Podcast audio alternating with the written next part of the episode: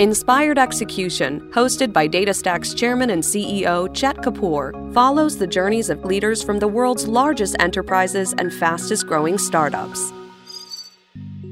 Hello, I'm Chet Kapoor, and you're listening to the season three recap of the Inspired Execution podcast. This season, I had the privilege of speaking with phenomenal leaders from some of the world's most recognized brands like Google, Adobe, Asana, and so many more. They shared the experiences that have shaped them, their proudest and hardest moments, and the lessons they have learned along the way. Each episode had a theme based on what we at DataStax call inspired leadership. These are a set of principles that have developed over the last 20 years and they are deeply personal. I loved hearing everyone's unique perspective, advice, and I took a lot of notes during each conversation. I wanted to take the time to share the highlights from each episode. So let's dive right in.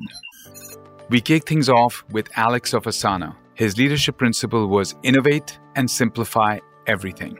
Alex shared how he uses human centric design as a product methodology. Not only does this create empathy for customer problems, but it also helps with simplicity. Alex also touched on the importance of repetition. It may seem boring to communicate the same thing again and again, but this is crucial for helping people understand how their work is connected to the larger mission. Simplification and clarification is really, really helpful. Making sure that you, that stuff is written down, people can look at the artifact teams that haven't started yet, or those who are onboarding a lot of folks, can point back to these key decisions that were made. That is part of leadership, repeating yourself, clarifying, and simplifying so that over and over again, folks know how what they're doing relates to the broader goal. Persistent founder Anand and CEO Sandeep talked about the importance of being data driven. It starts by creating a data culture. You can't buy it, you have to build it. Decision making at all levels should be data driven. And Anand brought up an excellent point. To get the most value out of your data, you have to ask the question what do I want to do next? I loved how Abhay from Adobe talked about his career journey and being an owner. He described his career as a zigzag and reminded us that no one's path is a straight line. There are twists and turns, and we fumble through some of our decisions. But building relationships along the way is most important. And ultimately, being an owner of the mission that you're part of is the key to your success. Beyond just the commercial uh, kind of aspects of success, both at a company and individual level, the underlying mission or what you're trying to do. I certainly find it if you can personally connect and if you can get a group of people really connected on underlying mission of what you're trying to do, obviously you still want to be highly successful as a business. We are ultimately a for profit company. We like to be successful uh, on those metrics. But actually what attracted me to adobe was i was a lifelong user of lightroom. And so for me, actually, the biggest reason to join was hey, I got to go work with people who actually create these tools that I use as a user and have so much fun and passion in using. Ashima from Google Cloud talked about the importance of obsessing over customers. When Ashima first started in healthcare, she was very uncomfortable speaking directly to customers, but she practiced a ton. This totally transformed the way she led teams and built products. In other words, you have to see the world through the eyes of your customers to truly understand the business problems they're facing and how you can help them. When it comes to thoughtful execution with speed, Jim Baum is world class. He started his first business in high school with a resident tree company called Mr. Tree.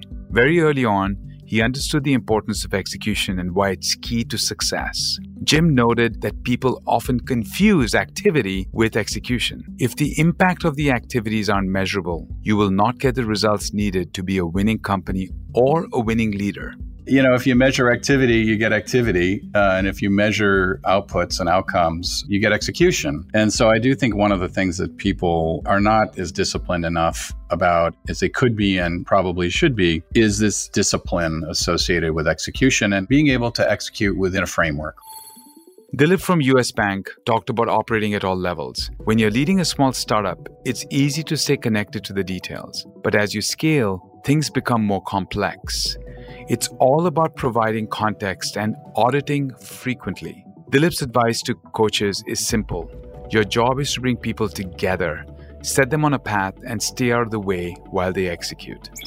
Alana from Orion Pictures discussed authentic storytelling and how to create diverse and inclusive environments. This starts with active listening and vulnerability. You have to let go of your ego and allow others to voice their perspectives. Here are her tips for helping people feel heard and empowering team members to speak up.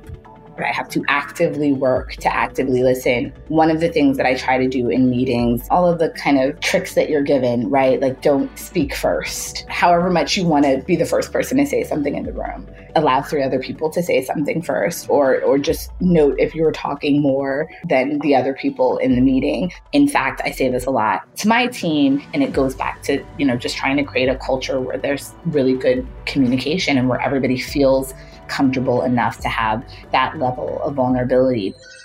Season 3 of IEP was special in many ways. It was short, but thoughtful and personal. I learned so much, and I'm constantly inspired by these phenomenal leaders. I hope you listen to every episode again and again. Our goal is to provide you with the tips and tricks to create your own personal playbook for success.